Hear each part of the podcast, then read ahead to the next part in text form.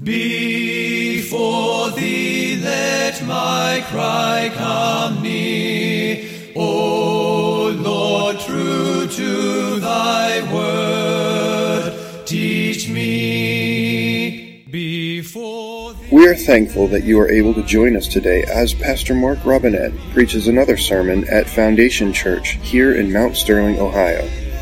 If this message is an encouragement to you, and we pray that it will be, please consider taking the time to go to www.foundationfellowshipchurch.org and let us know. Thank you, and may the Lord richly bless you through His Word. let my lips thy praise confess.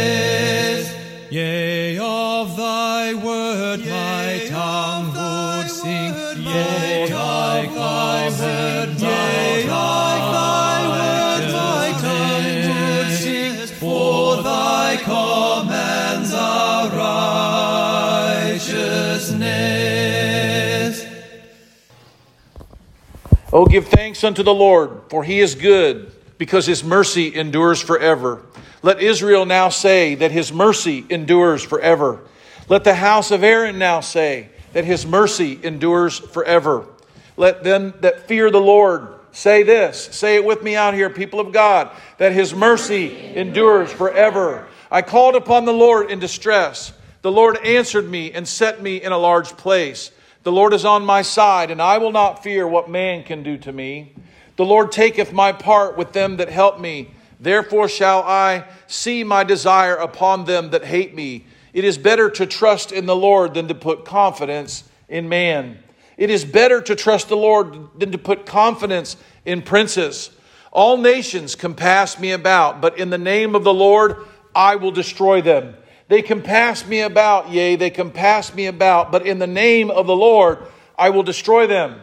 They compass me about like bees. They are quenched as the fire of thorns. For in the name of the Lord I will destroy them. Thou hast thrust sore at me that I might fall, but the Lord hath helped me. The Lord is my strength and my song, and is become my salvation. The voice of rejoicing and salvation is in the tabernacles of the righteous. The right hand of the Lord doth valiantly. The right hand of the Lord is exalted, and the right hand of the Lord doth valiantly. I shall not die, but live, and declare the works of the Lord. The Lord hath chastened me sore, but he hath not given me over unto death. Open to me the gates of righteousness, and I will go into them, and I will praise the Lord. The gate of the Lord in which the righteous shall enter. I will praise thee, for thou hast heard me, and art become my salvation. The stone which the builders refused is become the head of the corner. This is the Lord's doing, and it is marvelous in our eyes. This is the day which the Lord hath made. We will rejoice and be glad. In it. Save now, I beseech thee, O Lord. O Lord, I beseech thee, send now prosperity. Blessed be he that cometh in the name of the Lord. We have blessed you out of the house of the Lord. God is the Lord which hath showed us light. Bind the sacrifice with cords, even to the horns of the altar. Thou art my God, I will praise thee. Thou art my God, I will exalt thee forever. Oh, give thanks unto the Lord, for he is good. And everybody say it with us today, for his mercy endureth forever. Let us pray. Heavenly Father, we love you. We thank you for loving us, for being with us this day in uh, these very, very unusual and, and, and very um, unique days that we are experiencing together here in this place, in this country and county, and in the whole world. We pray that during this time, Lord, that we would see your greatness and the, that we would magnify your name, that we would bring glory to you uh, in our good works, that we shine forth as lights in the world with. I pray today that you would speak to our hearts, that you would lead us, Lord, that you would reunite us as a congregation in person with one another, that you would uh, cast off this plague that is upon our nation. And I pray in the name of Jesus, Lord, that we indeed would humble ourselves, that you indeed might heal our land. In Christ's name we pray, and all God's people said, Amen. Amen.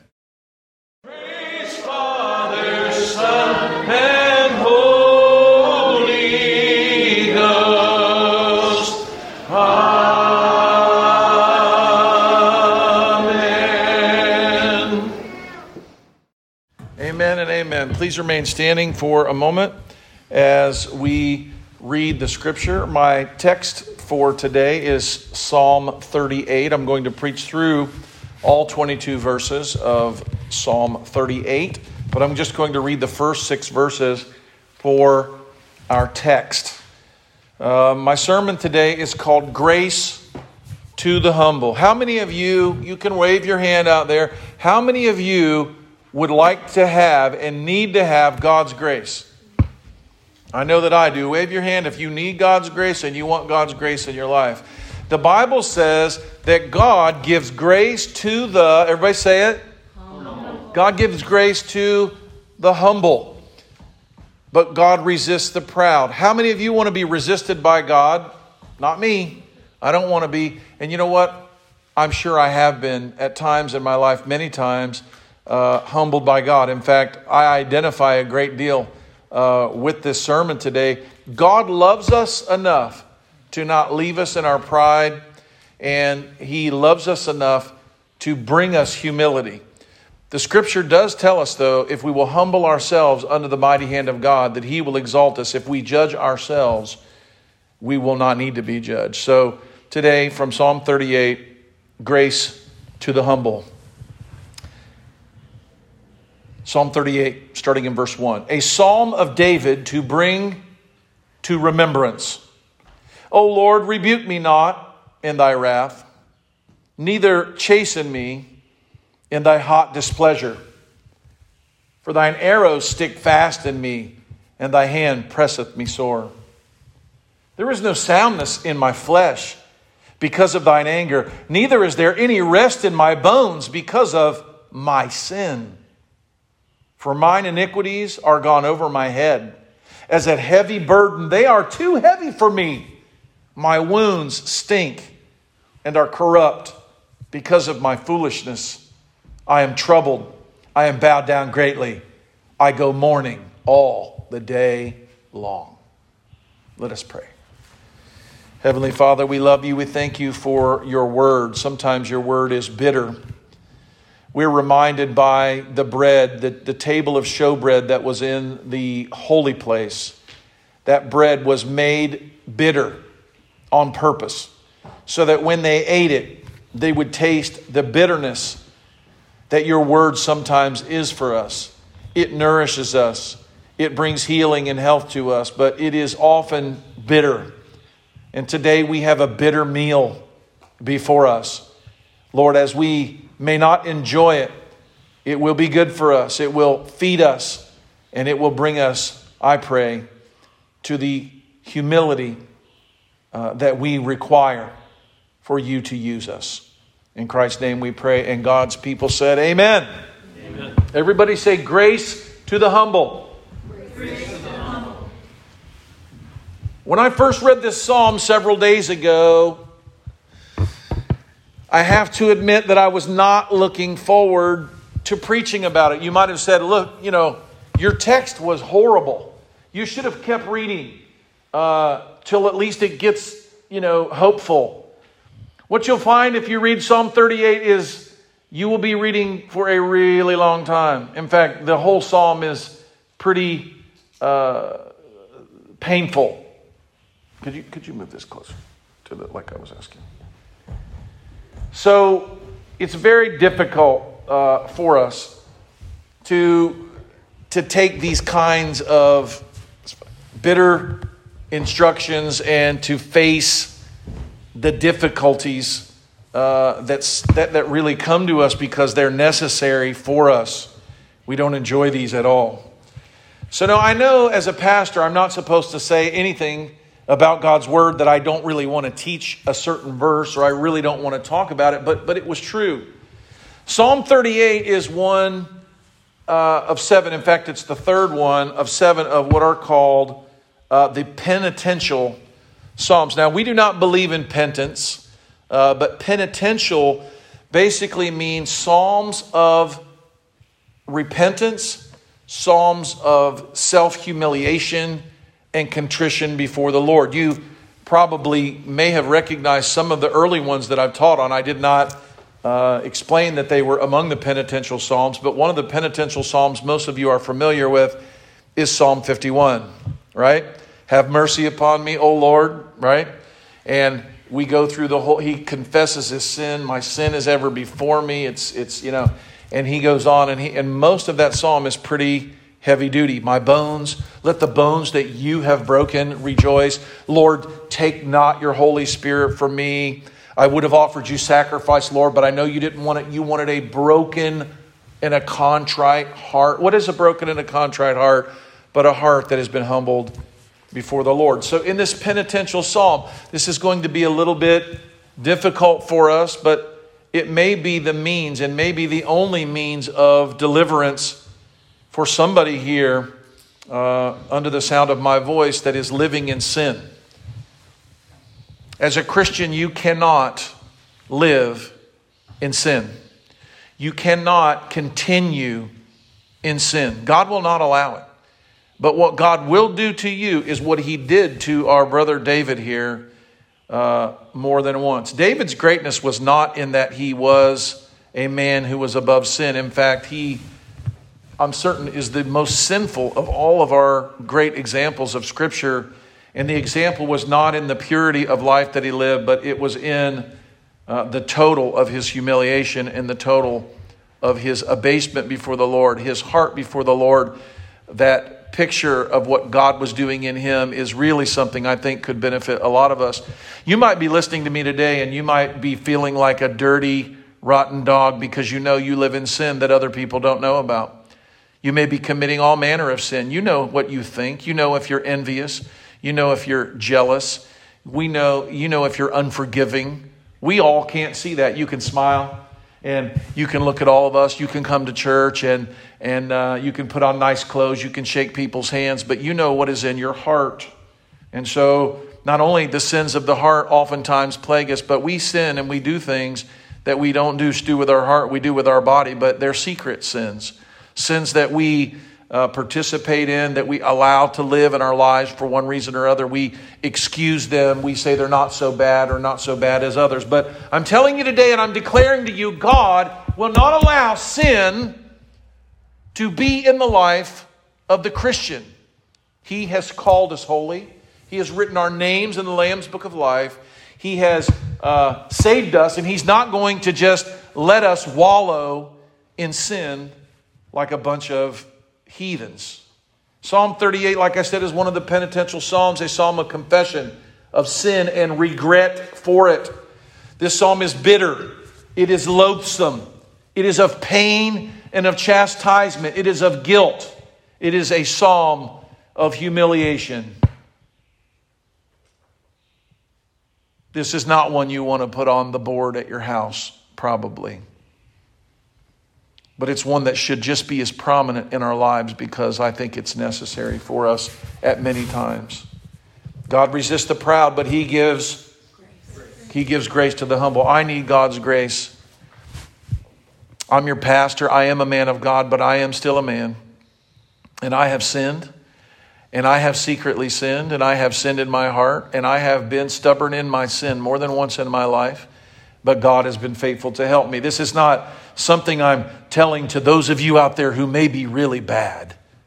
This sin speaks to your pastor as well as it should to you today. It is a psalm of all the things we hate most, in contrast to uh, that song that all of you probably know from the sound of music. These are a few of my what? Of my favorite things. Uh, this is not that. This is the opposite of that. This is uncomfortable, unbearable. We want to, you want to hide your face from this, okay? But you can't hide from it.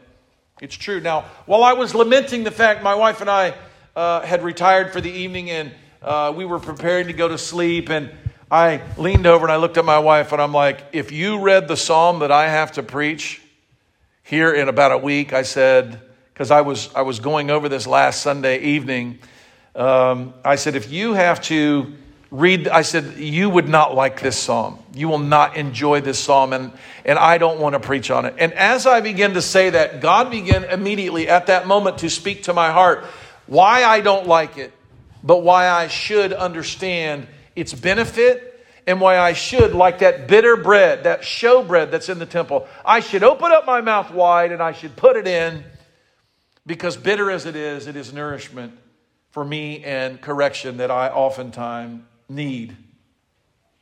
I pray that we can take all of that journey together here through the valley of the shadow of these dark things, reminding me of who I am and reminding you of who you are.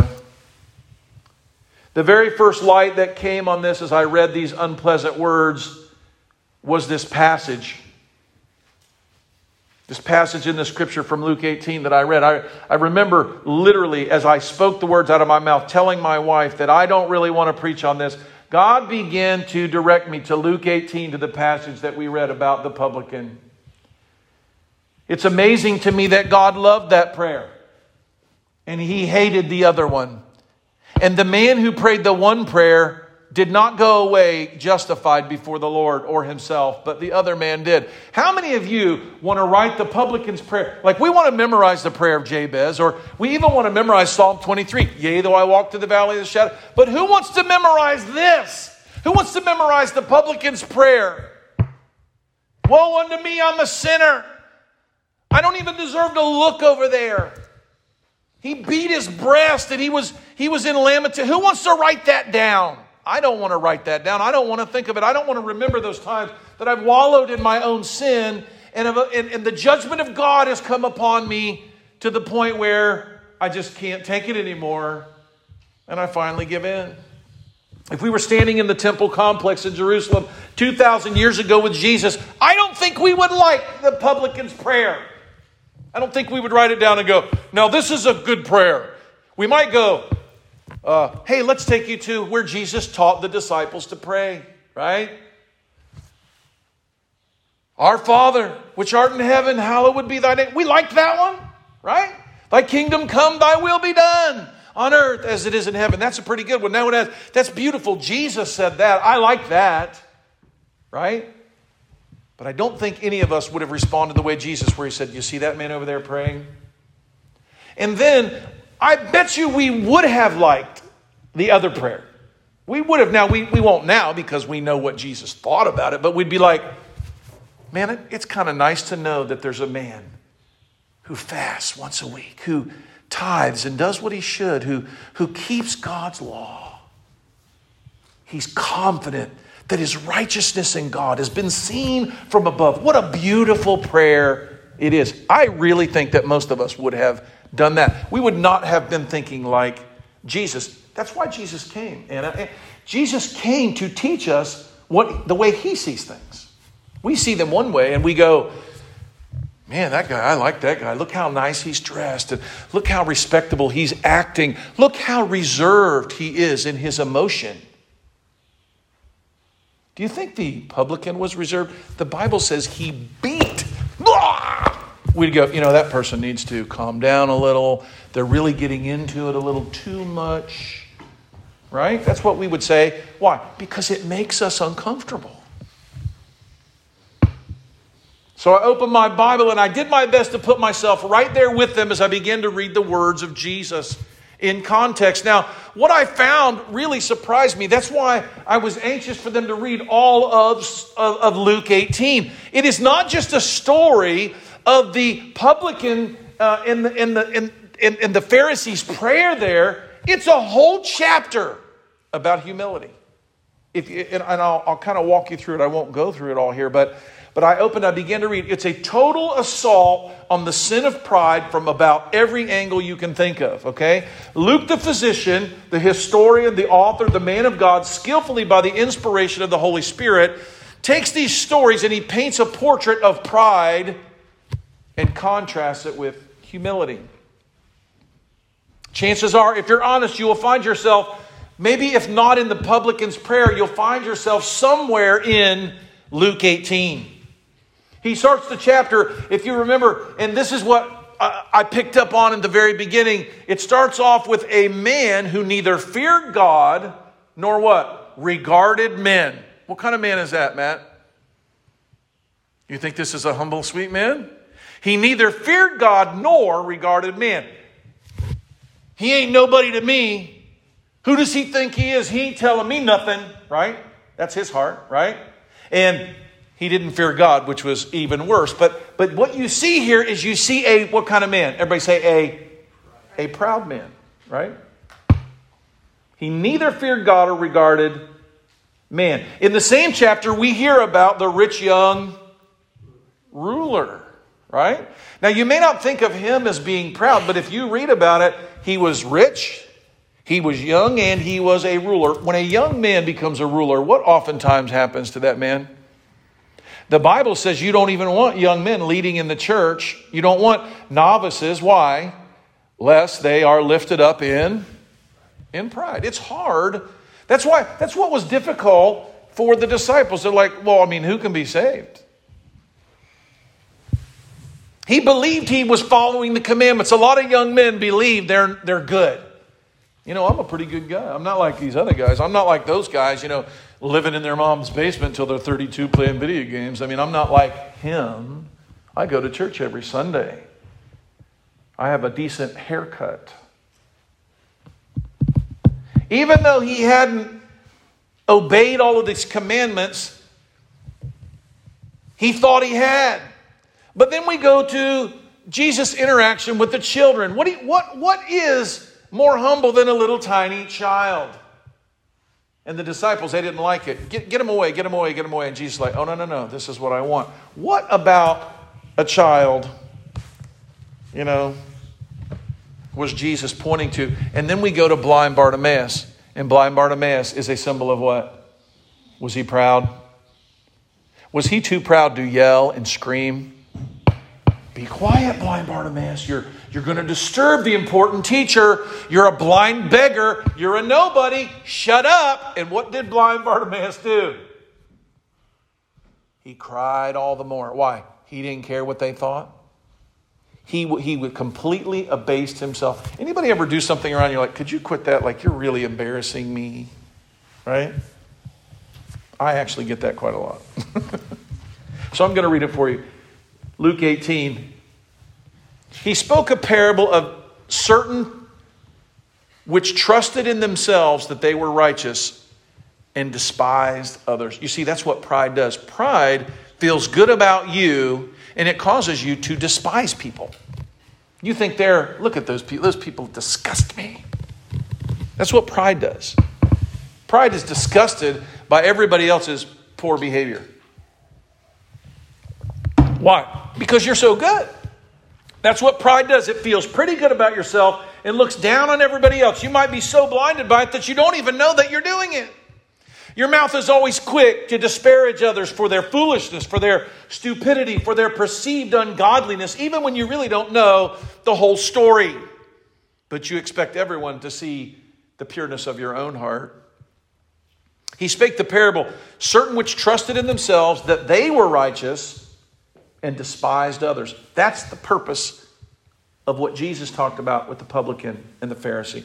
Two men went into the temple to pray, the one a Pharisee and the other a publican. The Pharisee stood and prayed thus with himself God, I thank thee that I am not as other men are extortioners, unjust, adulterers. And then he looks over down his nose and that publican over there.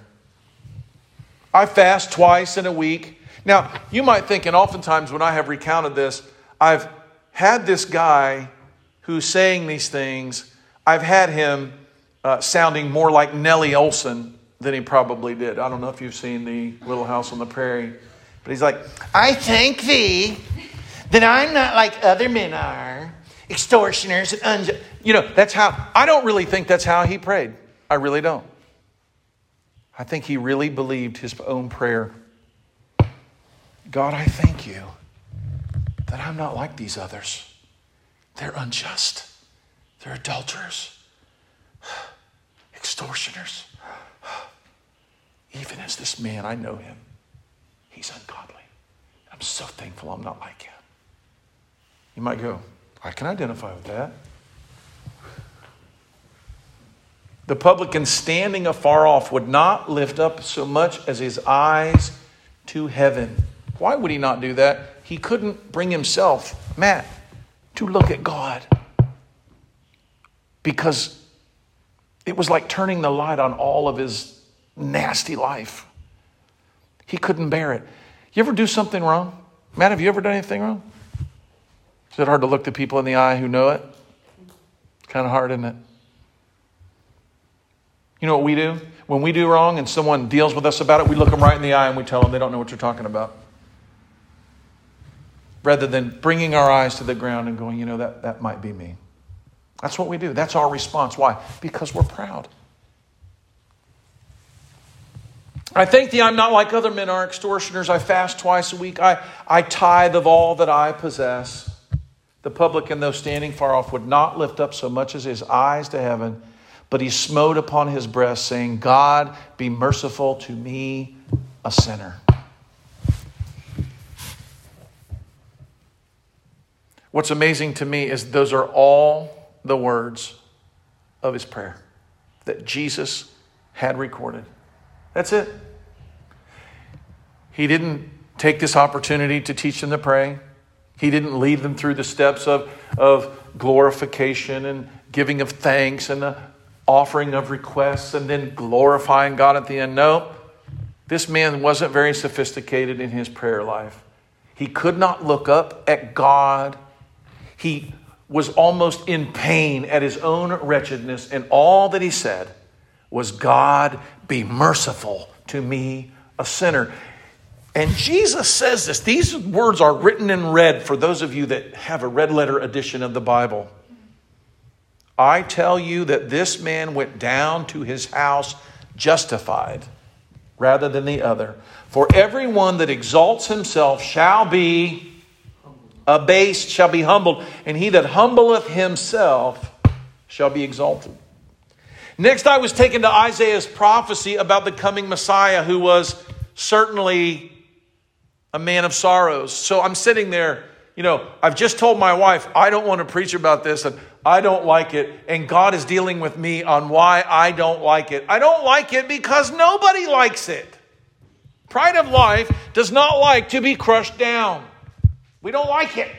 We don't like to be thought of as sinners and, and wretches, but that's what we are. It's not just John Newton who's the worm because he bought and sold slaves and transported them across the ocean. We all have sinned and come short of the glory of God. And all of us look into the face of God, or maybe we even can't do that, and we look at the ground and we should be saying, Oh God, have mercy upon me, a sinner.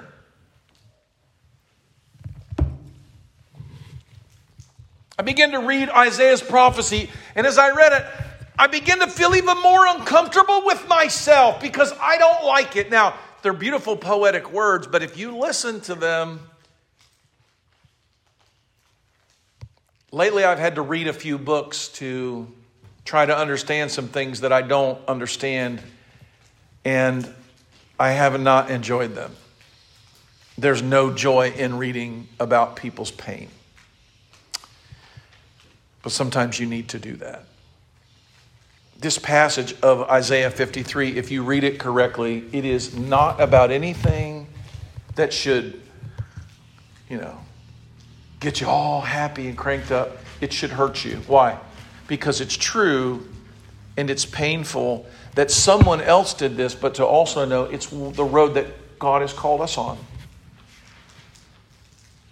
Now, I'm going to say a few words while I'm reading this passage that highlight the difficult realities of the life of our Savior that we would rather not consider at all if we were honest. I think we live in the world where people just want to be happy. You can come to know Jesus, and He's going to make your life happier. Your kids will be smarter, and you'll live cleaner, and they'll want to live close to you, and you can be friends, and it's going to be so nice, and the kids will be respectful. But when you read Isaiah 53, you read about somebody, I guarantee you, you hope you never are. Isaiah 53 Who hath believed our report? To whom the arm of the Lord is revealed? For he shall grow up before him as a tender plant and as a root out of a dry ground. Who wants to be vulnerable? I'm going to say vulnerable. That's what we hear.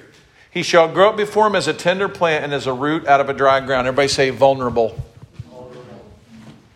He has no form or comeliness, and when we shall see him, there is no beauty that we should desire him. Everybody say ugly. Are these words that you would like associated with you? Weak, vulnerable, ugly. He is despised and rejected of men, a man of sorrows and acquainted with grief. And what did we do? We hid, as it were, our faces from him. He was despised and we esteemed him not. So say these words with me rejection, rejection. grief, hated, disrespected. Aren't these a great string of words to just all put together? Aren't they fabulous? Vulnerable, ugly, rejection, grief. These are the things that a lot of people in this life are dealing with every single day. You may not, but there are plenty of people who are. Surely he hath borne our griefs and carried our sorrows, yet we did esteem him stricken, smitten of God, and afflicted. Everybody say, abandon. abandoned. I mean, Abby, do you want to be abandoned? I don't. We're going to get into this psalm. You know what happened to David? He's abandoned. Ugliness came in his life, pain, affliction. People begin to despise him. See, that's what's getting we're getting ready to go there. You ready? It's going to be exciting. It's going to be fantastic. You ready for it? But he was wounded for our transgressions, he was bruised for our iniquities. The chastisement of our peace was upon him, and with his stripes we are healed. Everybody say, deeply hurt. I'm going to cry, and I, I, don't mean to embarrass Benita, but I could not keep it together watching Benita in pain. And honey, I'm not wanting to embarrass you. Hopefully, it'll be okay as a as a lesson. Benita called the our phone, and we had no idea she was crying. And I'm not wanting to embarrass you, honey. Um, she was in pain. She hit her head. Uh, she was in a horrible car accident. And uh, we did not know. We didn't, all we heard was, please come to my house. And she's crying. And so I'm imagining all sorts of things. And, and I remember when we got to the edge uh, where we could see down where her house was, there were all of these cars. And I just pulled straight in the grass, right in the ditch, and just drove straight down through the grass because nothing was going to keep us from getting to Benita. I didn't know if the cars had anything to do with her, but we weren't going to delay one more second than we had to. When we got there, we found out it was Benita who was in the car, and she's bleeding and she's hurting. And I know I'm a big sissy, but it just it it tore me up. Uh, seeing her hurt like that, it was like seeing one of my own children hurt. Seeing other people hurt is painful. All we like sheep have gone astray. We have turned everyone to his own way, and the Lord hath laid on him the iniquity of us all. He was oppressed, he was afflicted, yet he opened not his mouth.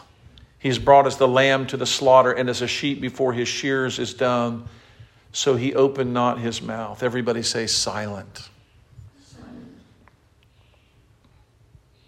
Why was he silent? Because no one would hear him anyway. How many of you like that thought? I don't like that thought. I don't like the thought of my Savior being ugly, my Savior being abandoned, my Savior being silent, my Savior being hurt, rejected, grief stricken, disrespected, hated, vulnerable. He couldn't even raise his own hands to defend himself, they were pinned to a tree. He couldn't walk away as he had at other times when they had tried to strike out against him because his feet were spiked to the cross. He was naked. How vulnerable can that can you get? He can do nothing. Kind of rough stuff. That's where my heart went. As soon as I was talking about how much I don't like this psalm, God brought me here. I could keep reading. I'm going to stop for now. Just saying all of those words, I added above all together, uh, if I added all of those words together, they make a bitter soup that no one would have an appetite for. We say that someone who seems so far away, imagine they were all associated with someone that you love deeply. Imagine that. Imagine instead of them being Jesus, the story of this man who lived in Israel a long time ago, who was God. So it probably wasn't so bad for him, we might imagine. But then pick the name of someone you know. I want you to do this Rebecca. Vulnerable, abandoned, rejected, hated, despised. It's rough to hear, right? It hurts us to see the pain and suffering of others, and most of us cannot abide it long. But the prophet characterized Jesus in this way that might make us do what Isaiah said that men would do, and that is to hide our faces from him and to despise him. Psalm 38 puts us squarely on the path with this man and keeps us there for most of its 22 verses. And we cannot look away as long as we are reading them.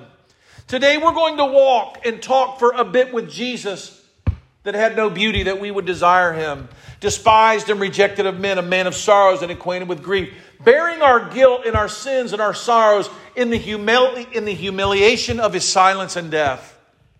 While we want so much to look away, to walk away like the sheep who have gone astray, Jesus says, Cast all of your cares on him, for he cares for you.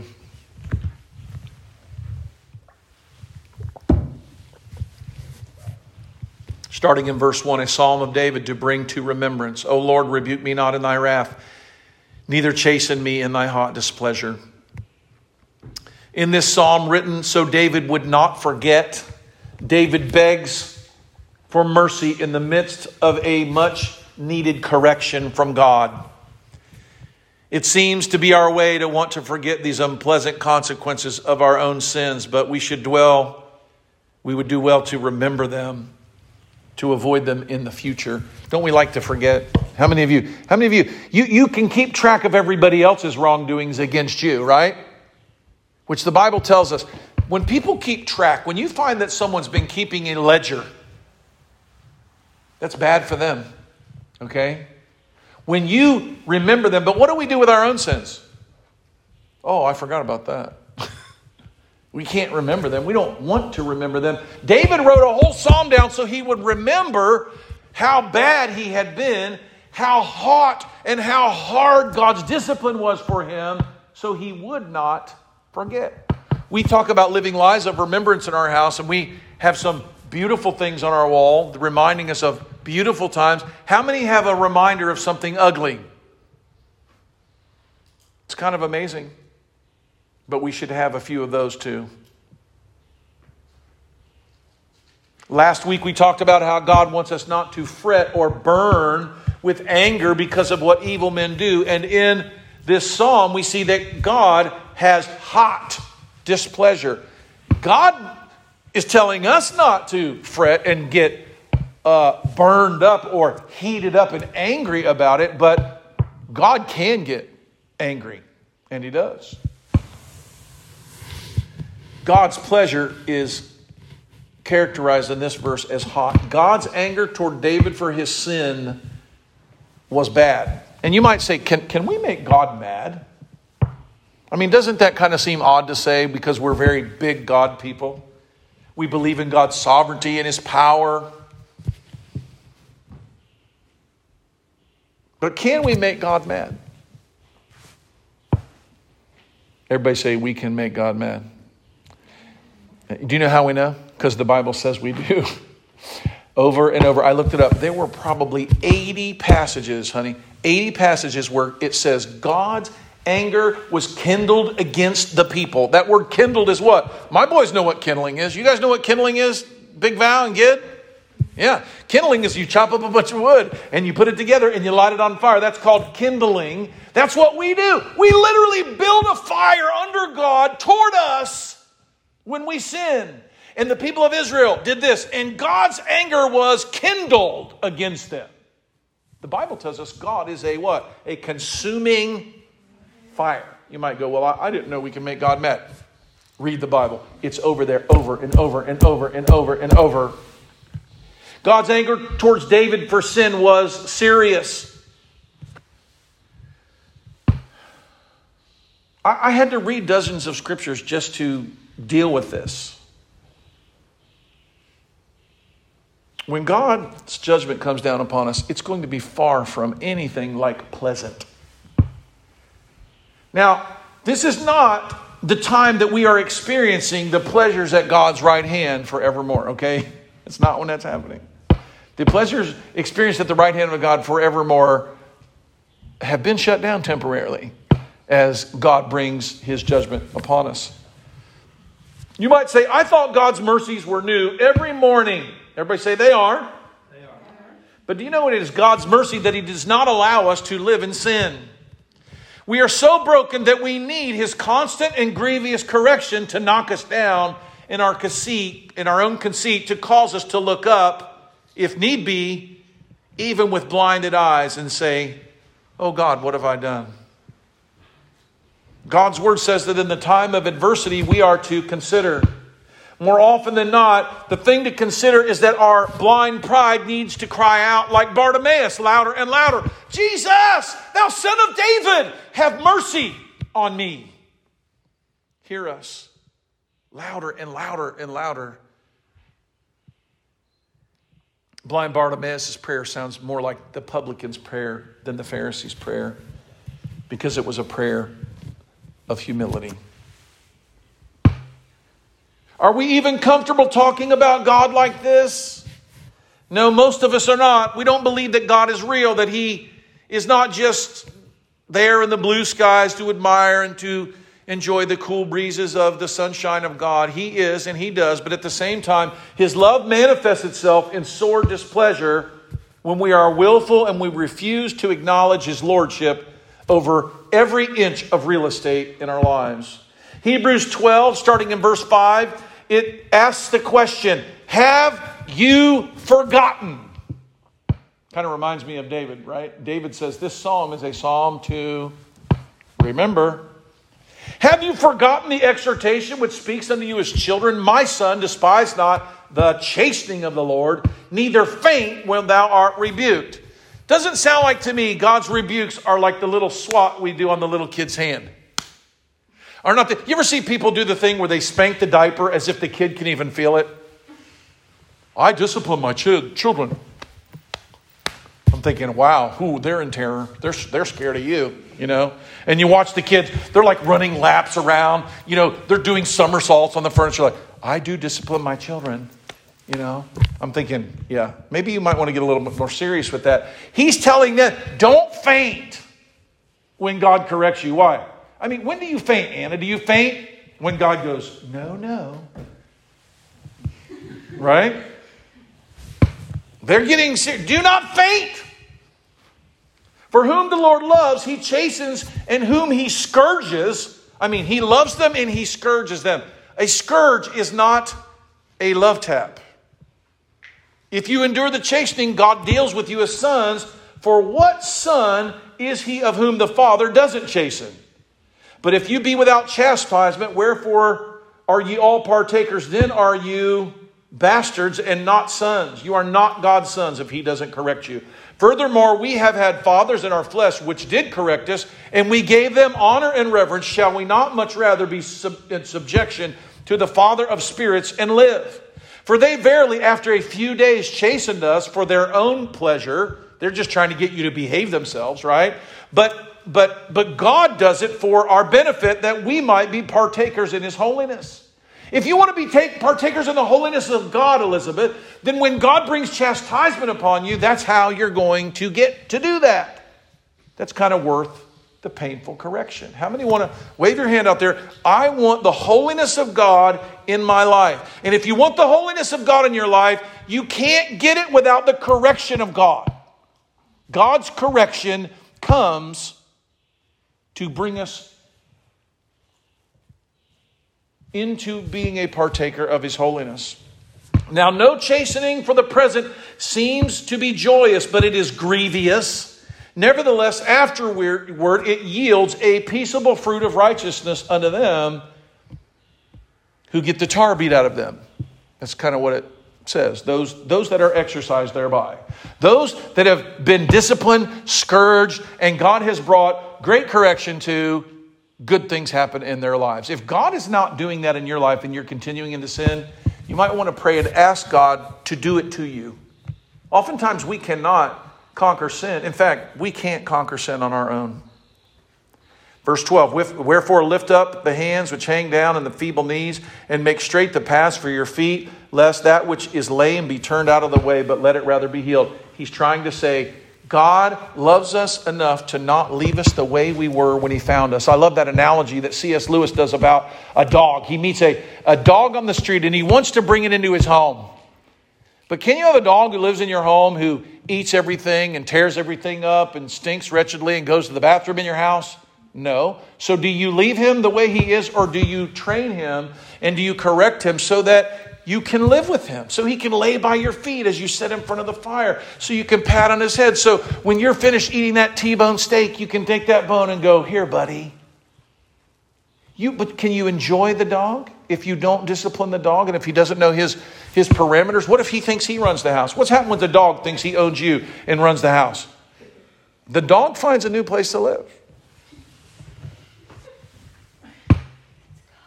No chastening is pleasant at the time, afterward it yields a great fruit, but we often forget the whole episode. David wrote Psalm 38 to help us remember the consequences of his own sins. What a brave man.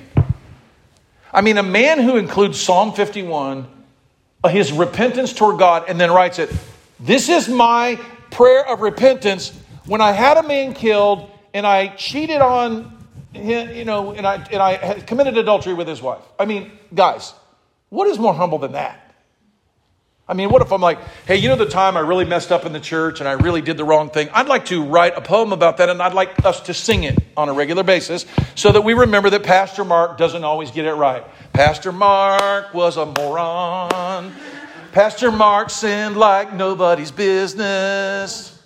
We don't want to do that. I'm telling you, David's act of humility here in writing a prayer about his own sins in of itself should teach us something. David's penitential psalms that he writes, confessing his sins and, and helping us. This is what God loved about David. It wasn't because he was tough enough to kill Goliath. It wasn't for any reason like that. It was that he understood that I am a sinner and I need a savior. And look, God humbled me and I'm not I'm not going to hide from this. In fact, I want to remember it. What we'll also see is that sometimes it takes a whole lot of discipline. Everybody say, a whole lot of discipline. In humiliation, in suffering to come, for us to come to ourselves. But no matter how long it takes, everybody say, God is faithful. Some of you got, might go, why is this trial so long? Why is this so, thing so difficult in my life? It's probably because you're so stinking stubborn. It's probably because you're so sinful in yourself and God is dealing with you. Now, my caveat here is not every bad thing that happens to everybody is God hurting you and disciplining you, and you need to repent. And everyone should know if anything bad's going on in anyone's life or if anybody's sick. That's not the message here. I'm, I'm talking to those of us who know when we sin, who know that God is correcting us. And what we do is we just buck up and we're like, I can take it, I can take it, I can take it, I can take it. And we keep our sin until what? Let me tell you what will happen. God will make it to where you can't take it anymore. That's just exactly what the Bible teaches us, and I'm going to show it to you, and I'm going to walk through this. And we just may be here all day. Okay? It's, it's Sunday, it's the Lord's Day. No matter how long it takes, God will not leave us to our sins, but is faithful to bring us to a place of repentance. We have this hope from 1 John chapter 3. Now, this passage is, is often misunderstood by those who think that it teaches that Christians can reach some sort of a state of perfection. I would think that the human condition and the fact that every theologian uh, is a human being and, and knows other human beings would know that this theology is goofy. Why? Have you guys ever met anybody who's perfect? I've met a few people who thought they were, like the rich young ruler, but they weren't. First John chapter 3 teaches us uh, this. He that's now now the, what's amazing is what I'm going to read the passage, but before I do, what's amazing is that, that before this, it states this. He who says he has no sin deceives himself, and the truth is not in him, right? So, don't you think that would be clear enough so that later when he says what I'm going to read, you wouldn't get the idea that people that are Christians never sin, right? But but they miss it, all right? He that says he has no sin deceives himself. We know that this cannot possibly be the meaning uh, of what I'm going to say. Uh, this scripture does not mean we can be perfect and, and not sin because it clearly says before that the person who says they don't have sin uh, is deceived. I believe God makes it impossible for us to continue in sin. And he brings us often to a miserable repentance. 1 John 3, and I'll read it. He that committeth sin is of the devil. Now that's pretty rough. I mean, if you read that all by itself outside, if you, I mean, imagine putting that on your wall, Abby. He that commits sin is of the devil. You would have to conclude, if that was out of context all by itself, you go, I am of the devil. That's what you would have to say, right? But that's not what it's saying. He that commits sin of the devil, for the devil sinned from the beginning. For this is the purpose of the Son of God was manifest, that he might destroy the works of the devil. I mean, if you read that in context, I'm of the devil, and God's going to destroy me, and I'm a bad person. Whosoever is born of God doth not commit sin, for his seed remains in him, and he cannot sin because he is born of God. Now, if you read that all alone and you didn't read it in the context of the entire First John, you might get the idea that people that sin are heathens. That's not what it's talking about. Sinners, uh, every Christian sins. In fact, he said, if you say you don't, you're a liar. But when we sin, we have what? We have an advocate with the Father, Jesus Christ the righteous. So there's not a contradiction. So, but many people miss this. In fact, it's hard for them to read it because when they read it, they go, "That's not true." You know, he that commits sin is of the devil. You're like, "Well, I'm not of the devil, and I sin." And we, and you have this inner dialogue. Don't be troubled by the theology of 1 John 3 unless you just want to read all of it. And you need to understand that 1 John's message is, we are sinners, but we cannot live lives continuing in our sin. Does that make sense? God's people cannot continue in a life in a practice of sin. But sometimes, everybody say sometimes, it's a long process to bring us to a place where we will give in and give up. And you know what you're going to see with David? David resists God, resists God, resists God, resists God, and then he taps out. This is what God does. He, and people that are a little more tougher than other people, they get a little bit more whoopings. They get a little bit more discipline. They have to go through more stuff because they're so tough. You might think I'm being silly. I don't think so. A psalm of David to remember, to bring to remembrance, O Lord, rebuke me not in thy wrath, neither chasten me in thy hot displeasure. For thine arrows, verse 2, stick fast in me, and thy hand presseth me sore. I mean, folks, we're not talking about a spanking stick here. David is comparing what God is doing to him like shooting him with an arrow. Have you ever been shot with an arrow? The only person I know that's been shot with an arrow is Pastor Nang Tong. He's been shot, he, he pulled up his pant legs one time and showed me all the scars in his leg where arrows have gone through his legs several times. I'm like, okay, that's, that's pretty tough. Kid size correction comes with a rod, but man size correction, even more suffering must come to a man. David here describes the pain that God brought to him as being hit in the flesh with arrows as God's hand crushed down upon him and put him in his place. Sometimes we need to be crushed, right? Into the hand of God. Verse 3 There is no soundness in my flesh, David cries out, because of thine anger. Neither is there any rest in my bones. He's losing sleep. He, he, he feels like everything's uncertain. He doesn't know what to do. He's falling apart. Anybody relate to that? God had brought David physically to a place that affected his entire body in such a way that he has thoroughly scourged him within and without. What God was doing in and to David was almost too difficult for him to bear. Verse 3 For mine iniquities are gone over my head. They are a heavy burden and they're too heavy for me. Have you ever, anybody ever slipped under the water? Think you're going to drown? It's happened to me before. You, you go in and you slip on something and you're, you're under the water and you're, you know, you know, I've actually fallen through ice. It's pretty scary stuff. David is feeling like, okay, I'm drowning here. I can't take this. This is too much for me to bear. Verse 4 Mine iniquities, now this is where it starts. He understands What is the cause? Everybody say, My iniquity. He doesn't say God's discipline is over his head. He's being buried in his iniquity. Mine iniquity are gone over my head, and as a heavy burden, they are too heavy for me to bear. But guess what David does? He keeps bearing them. He shows God how tough he is. God brings him punishment. It's kind of like the kid who's getting whipping and going, It don't hurt. I can take another one. Heath, if you're on there, have any of your boys done that? I can take it. You're not hurting me, Dad. Go ahead, whack me another time. You know? That's what David does. David's like, it's almost too heavy for me to bear, but uh uh-uh, uh I got it. I'm all right, you know. And David resists God's correction like a stubborn kid. You're not hurting me. And God's like, okay, let me send you a little bit more. David knows God is not merely somehow taking pleasure in hurting him. He knows that what's happening in his life is a direct result of his own sin. Are you living in sin? That's a good question to ask yourself right now on a day like this. Now we're not told what the sin is, but later a later verse that we're going to get into hints that this sin may be a sexual sin. This is not something that doesn't touch the people of our church. Sexual sin is very real. I don't talk about it a lot, but I believe it warrants mentioning here. David probably known his past sin was a sexual sin.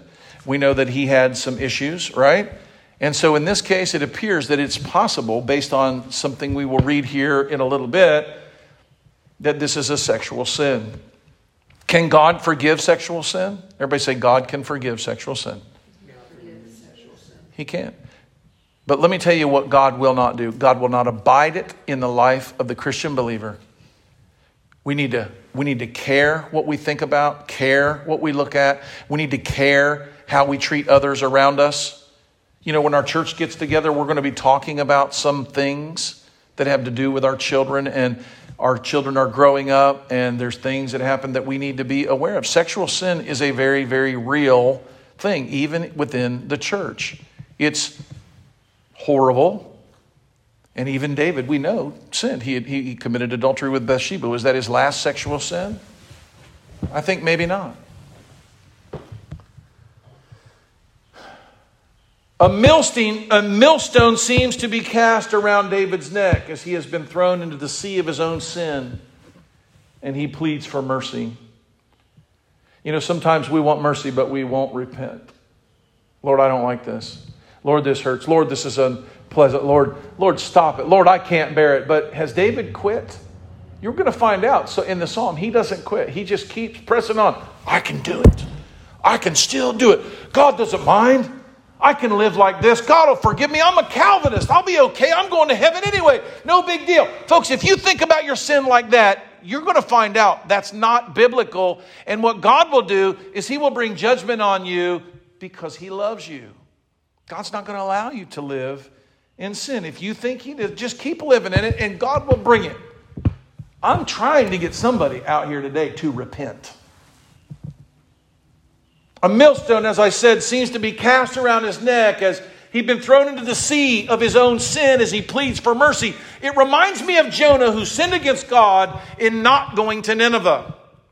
It was only when he was in the belly of the fish for days under the water, certain of his own demise, thinking he's swallowed and he's gone and his life is over. It was only then that he cried out for forgiveness and repented of his sin. And sometimes that's what it takes. Verse 5 My wounds stink and are corrupt because of my foolishness. Everybody say, My foolishness. It is our foolishness to think that we can live in sin and that God is not watching and that He doesn't care and that He will allow it. If you think God is like that, you think God is not involved. I mean, many of you pray and expect God to hear your prayer, right? You expect Him to come when you need Him, but do you expect Him to just stand by? Is He going to be like Eli? who did not restrain his sons, Hophni and Phinehas? No, he will not. He will restrain his sons and his daughters, and I am one of them, and so are you. An infected wound filled with pus and gangrenous smells. This is not something we want to see. We don't even want to talk about it. It's gross. And in David's time, it was no laughing matter. They did not have the benefit of our modern medicine. And when a wound was infected, in his time, that it meant a loss of an arm or a leg or of certain death. He knows his own foolishness has brought this dread upon him. But as we'll find out, it's not his arm or his leg that's infected and filled with pus and filled with pain. It's perhaps a part of his body we don't want to talk about. As we've said before, trouble is bad, but trouble you know that you have caused is another thing. It's much worse. Pain is bad, but pain that has come by your own sin and foolishness is quite another. David knows that there will be a great cost for his sin. His sin with Bathsheba cost the life of his baby and a curse on his house and plagued his house with sexual immorality and murder from then on. We the man after God's own heart, God did not withhold his punishment from his servant David. Is he going to behold his, withhold his punishment from you? Verse 6 I am troubled and I am bowed down greatly. I go mourning all the day. You know, sometimes we can be sorry, sorry, sorry for our sin and sad, sad, sad. But as you'll see, he's not, God's not done with it. We're only in verse 6. We're going on to verse 22. Isn't it going to be great, people of God? Why is it so long? Because that's what happens in us. We refuse to forgive. We uh, live our lives looking at everybody else and we compare ourselves to them. We covet. We think uh, we don't get our due from God. We don't get our due from others. And we live in sin as we entertain these thoughts and as we live in pride. And God says, No, I resist the proud. And He resists you. When we sin and it hurts others and brings judgment upon ourselves, it is right that we mourn. We should go about this. Uh, we should not go about as though nothing has happened. It should grieve us. But in Christ we have forgiveness, and for this we can be glad. But still, the pain of our sins should help us in our pursuit of righteousness. And for David, it was not doing that, it was only making him sorry. Being sorry is not repentance changing your behavior, stopping it, confessing it, fleeing it, putting every roadblock that you can in your life to make sure that that sin cannot live in your life. That's what people do who flee sin. Verse 7 My loins are filled with a loathsome disease, and there is no soundness in my flesh. He gets to the heart of it. Those of you with more discerning ears can understand what is going on. He has most likely an STD of some kind. He is experiencing infection and pain, and he thinks he's going to die. And it may be that this is because of ungodly sexual behavior. The illness plaguing David was hurting him in a particular way. Perhaps, but not necessarily, though it may or may not have been related to the sins, but sometimes God will do that. He will bring our correction in that place in our life so that we know exactly who has brought it. He gets in verse 8 I am feeble and I am sore broken. I have roared by reason of the disquietness of my heart. Can you hear these words? He's roaring. He's, he's feeble. He's, his heart is falling apart. Sickness can make you feel so weak and hopeless.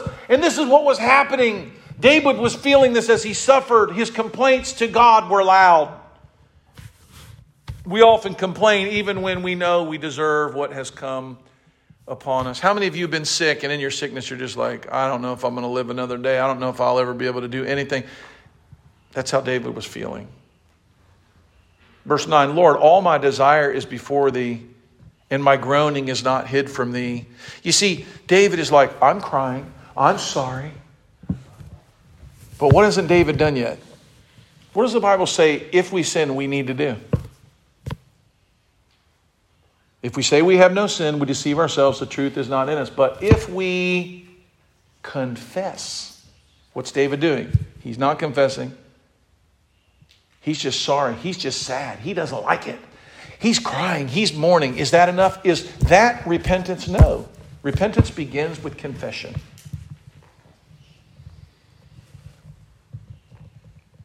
David prays in this time when we are weak and suffering, when despair casts its shadow over us, those who know God, we call on his name and we plead for mercy and help. Often this is the fruit of discipline. And when it is not, God is faithful to do what? Send us more inspiration. Why? So we call on him again for his forgiveness and for his help. David's personal strength worked against him as it often does among those who can take a whole lot of punishment. People like that need more difficult circumstances to bring them to their knees. The next verse, David walks further down this path of correction. Verse 10, he's still suffering. My heart panteth, my strength faileth me. As for the light of my eyes, it's also gone out of me. He can't see, he can't hardly walk. He can't take it anymore. David is reliving how he kept resisting God and God kept pressing him with more punishment. This trial was not a quick one, it wasn't over in one day. It was drawn out and it wore on David day after day. It hurt him, it ached him, it leveled him low as he groaned and he roared. And when that was not enough to bring him to his senses, he was abandoned by his closest to him. Verse 11 My lovers and my friends stood aloof from my sore, and my kinsmen stood, they stand afar off. His relatives, his friends, those that like him, now they're abandoning him. What is happening to David? More. Everybody say more. Why is more happening to David? Everybody say, because he needs more. What's going to happen to you if you live in sin and you just keep it to yourself? Is God going to send you more? And I'm going to tell you, I believe that He will. God loves you. God is not like, like, like me. I'm li- I have limits. I don't know if Gideon is sinning. I don't know what he's thinking. I don't know what's going on. I can't be with him 24 hours a day. But everybody say, God doesn't sleep. The Bible says, For the eyes of the Lord go to and fro, beholding the good and the evil that men do. God is with you, watching you every time you're in that sin that you're committing. You might think He's not there, what that shows is you have no faith that he actually is real, but he is. My lovers and friends stand aloof from me, sore. My kinsmen stand afar off. When it wasn't enough, when the loss of his friends wasn't, God sent his enemies. This is, this is progression. He smites him personally. That doesn't work. He presses him. He makes it worse. He's experiencing misery. He's about to lose energy. What does he do? Then he gets abandoned by his friends. And next, you know what happens? He gets attacked by his enemies. When your friends, the Bible says, faithful are the wounds of a friend. Your friends will come to you and go, You really need to repent. You're really living in sin. You're really causing division. You're really stirring up strife. You're really, really uh, destroying the peace and the purity of our church. Please don't do that. Those wounds are faithful. They're not to be despised. But when we despise those, you know what God is faithful to do? When your friends will not bring you to repentance, God will send enemies to you and they will have no mercy. When it wasn't enough, when the loss of his friends was not enough, God sent others to chastise him. Verse 12 They that seek my life, they lay snares for me, that they may seek my hurt. They speak mischievous things and they imagine deceits all the day long. Even after all that, did he hearken to the message that he knew was true and repent? Everybody say, David did not. In verse 13, David confesses his stubbornness to stop his ears to the song of the guilt that he was hearing. What happened when Stephen was preaching? What did they have to do, Nathaniel? At the end, what did they do? When they couldn't take it anymore, it says they put their hands in their ears. They couldn't take it anymore, and they gnashed on him with their teeth, and they run and they begin picking up rock. Why did they hit him, Matthew? Why did they kill him? Because they wanted him to shut his mouth. They could not take it anymore. Why? David is hearing this song, this song of guilt. But what does he say in verse 13? But I, as a deaf man, heard not, and I was a dumb man that opened not his mouth. I should have heard the correction of the Lord. I should have listened when he told me to repent, but I did not hear it, and I did not open my mouth. I acted like I was a man who could not speak. What does he say? I didn't confess my sins. I didn't admit my sins. I didn't call out to God for a change of life. I was just sorry for the pain that was coming in my life. Isn't this a wretched psalm? Would you really want to remember this? David did, and God wanted us to remember it too, and that's why it's here. I'm thankful we're preaching through all the Psalms. I would never preach Psalm 38 ever if it were up to me. I'm a deaf man and I heard not. I was dumb and I would not open my mouth. Here, David confesses how he was not willing to listen to good counsel or God's word. He was like a deaf man. He couldn't hear. He would not open his mouth to confess. Beloved, we sin. That is true. God's word tells us plainly we must confess and forsake if we want to be forgiven. David would not listen and he would not confess. And so, what did God do? Everybody say more. God will not, isn't, to me, it's a comfort. It's a comfort to know God's not just going to let me live in sin. Let my life be wretched. Let it fall into ruin. Let my enemies rejoice over me. Oh no. Do you know God will use your sin just like he did David's? To do in, in this case, David's writing scripture that's helping us in our sin through his sin. Could, could you imagine David's infected and God knows what way he's experiencing pain, going, Oh, one day this is going to really help other people? Like, this is not what was going on in his mind, but it did. Verse 14 I was a man that heard not, and in whose mouth were no reproofs. His confession would have been his own reproof. God's word reminds us that if we would judge ourselves, we would not be judged. Next, we see David declare where his hope lies that God is listening to his complaints and he will deliver him. We get a little hope in verse 15, just a little. For in thee, O Lord, do I hope. Thou wilt hear, O Lord my God. For I said, Hear me, lest otherwise they should rejoice over me when my foot slips. They magnify themselves against me. David did not want the enemies of God to rejoice over his suffering and downfall and blaspheme the name of God. He comes to a place of surrender and confession, and in the light of God begins to dawn on the darkness of his condition. David didn't die of this disease, David lived to be an old man.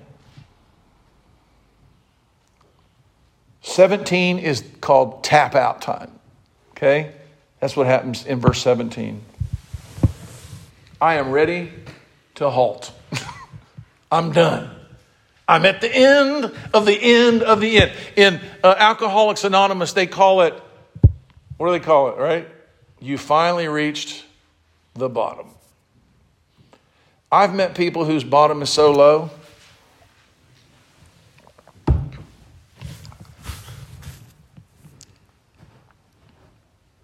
We have to sometimes make it all the way there. I'm ready to halt. My sorrow is continually before me. He's done. Everybody say, He's done. Do any of you want to, should, when we read this, do we want to remember this and go, all right, you know what? I can't do anything about my sin. I guess God's just going to have to punish me fill my body with disease, make me think I'm going to die, have my friends abandon me, and give my enemies occasion to attack me. And you know what? That's the, that's the road I want to be on. Is that the road you want to be on? Do you want to be the one who God sends a storm and they throw a man in the ocean and he's swallowed by a fish? You're like, oh, thank God. Thank God he does that. You know what? I'm going to go wrong. God will send a storm and, and, a, and, a, and a fish and swallow me up. If that's what you want to be, I suppose you can be that. I don't want to be Jonah. I don't want to be David in this situation. I want to be the guy that goes, I'm a sissy. I hear you. I know what's coming. I surrender. I want to have a pure conscience before the Lord. I want to repent when God begins to deal with me. I want to deal with myself. For if we would judge ourselves, we would not be chastened of the Lord. I'm ready to halt my sorrows continually. He's finally done, and he declares it. His energy to fight against God is gone, and he will defy him. His will to defy him has dissipated, and he collapses in a heap before God, abandoning his pointless fight against the one who was saving him from his sin. How long will you fight against God? How severe does your punishment need to be? How complete does your humiliation need to be before you say, I'm not living in that sin? Do you need to be the one that is brought before the church who, you know, is living this horrible, heinous sin and won't abandon it? Is that what you need? Do you need to be excommunicated? Do you need to be treated like that? That's what sometimes does need to happen. Why? Because people won't repent.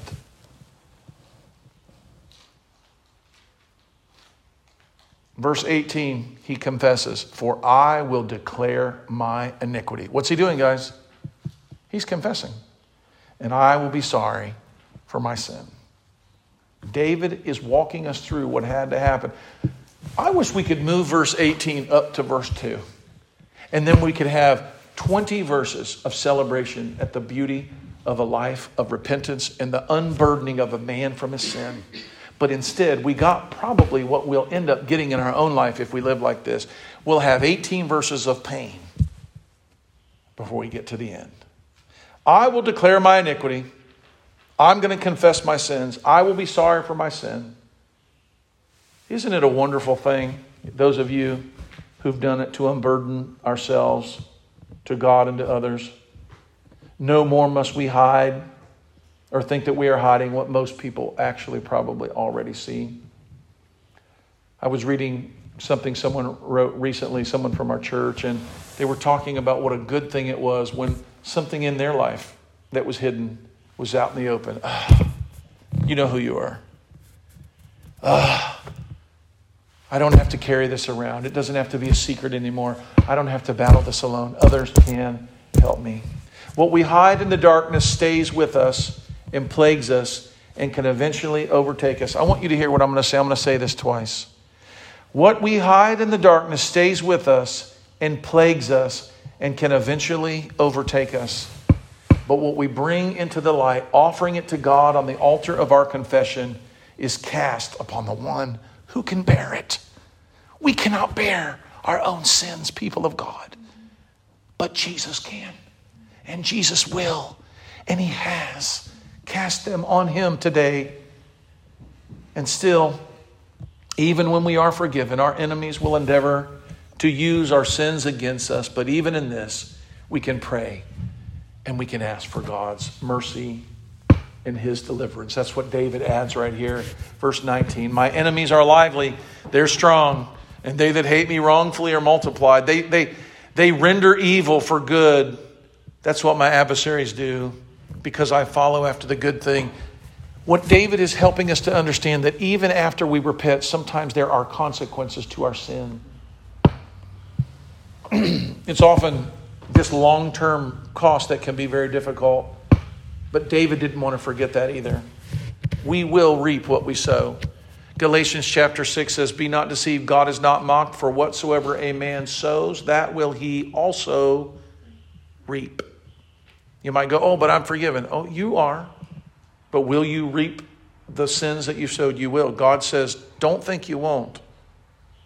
God's not saying that to be mean. He's explaining to you that you literally are planting the seeds of your own destruction when you sin, and these things will follow you around. Did, what, did David ever escape from his sin?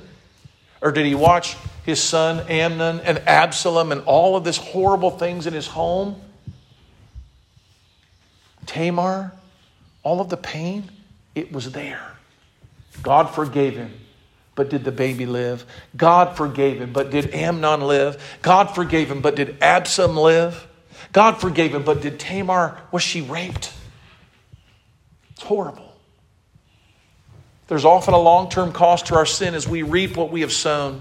I've said it this way before. If one of the many farmers in our community came to our church and confessed Christ, and he did so right after he planted the corn in his fields, all things are new in one sense, but what does he still have growing in his field? He still has corn. David knew that God had forgiven him, but he understood that there would still be a cost for his sin. And in the final two verses, he fully surrenders to God's mercy and he pleads for help. That's really what I'm hoping you will do today if you've been living in sin, if you've been harboring unforgiveness, if you've been lifted up in pride, if you've been living in sexual sin, whatever it might be, if you're in sin, I'm praying that God would deliver you today, that you would call on Him. Verse 21 Forsake me not, O Lord, O my God, be not far from me. It's reminiscent of Psalm 51, where he says, O Lord, create in me a clean heart, renew in me a right spirit. Take not your Holy Spirit from me. Restore unto me the joy of my salvation and renew a right spirit within me. Forsake me not, O Lord, O my God, be not far from me. Take not your spirit from me. Jesus promised us this. And beloved, I will encourage you with this He will not leave you. You've not done anything so bad and so heinous and so miserable and disgusting that God can't forgive you and won't forgive you and even restore you. I will never leave you or forsake you. This is our hope, even when we sin. Who know? We need to know that God is able to save us from our sins. Verse 22 Make haste to help me, O Lord, my salvation.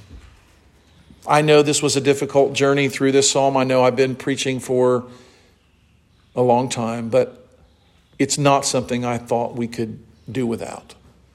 God has sent us this message, and there are some here among us under the sound of my voice right now who need to repent, or judgment is coming upon your house. It's coming upon you.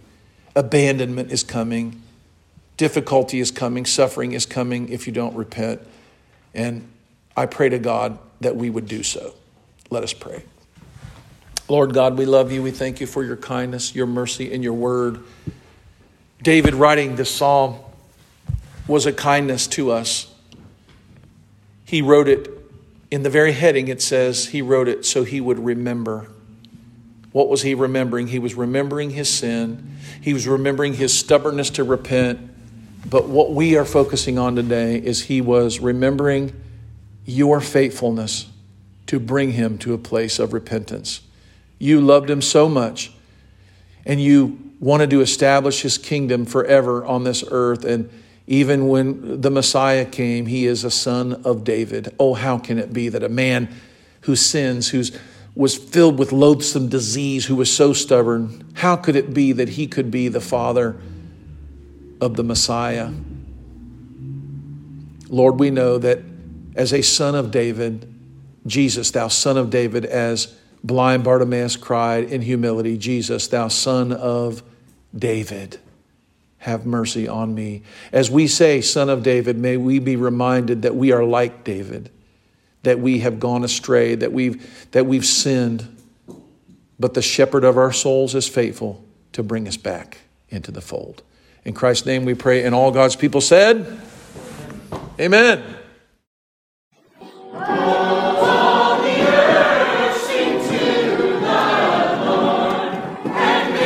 Hello, this is Pastor Mark Robinette of Foundation Church. Thank you for taking the opportunity to listen to our audio sermons. We would love to hear from you if you have any comments, questions, or just to let us know how they served you. Go to our website, www.foundationfellowshipchurch.org, and send us a note. Thank you, and it's a pleasure to serve you.